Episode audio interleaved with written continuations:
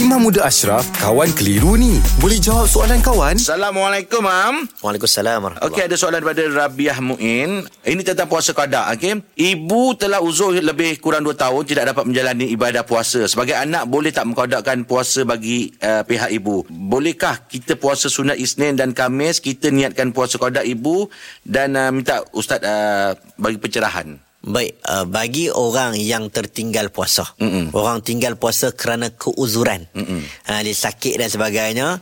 Lepas tu, dia tak sempat nak qada. Sebab sakit juga. Masih sakit berterusan sampailah dia meninggal dunia.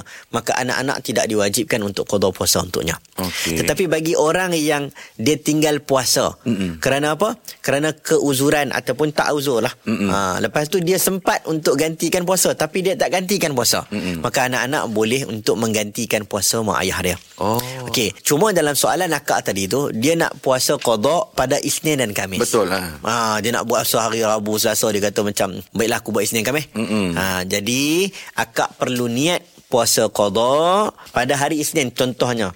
Ha, nak ni, nak nak puasa ni. Okey. Nak puasa. Niat puasa qada bertepatan pula pada hari tersebut adalah hari Isnin. Insya-Allah dapat pahala uh, puasa sunat Isnin insya-Allah. Tapi kena niat yang qada tersebut sebab dia wajib. Okey, kalau dia nak niat hari Khamis, boleh juga. Tak ada masalah. Niat qada tersebut insya-Allah akan dapat pahala hari Khamis. Insya-Allah. Yang penting niat tu, Mam. Eh? Yang penting niat. Terima kasih, Mam. Alhamdulillah. Selesai satu kekeliruan. Anda pun mesti ada soalan kan? Hantarkan sebarang persoalan dan kekeliruan anda ke Sina.my sekarang. Kawan Tanya Ustaz Jawab. Dibawakan oleh Telekong Siti Khadijah.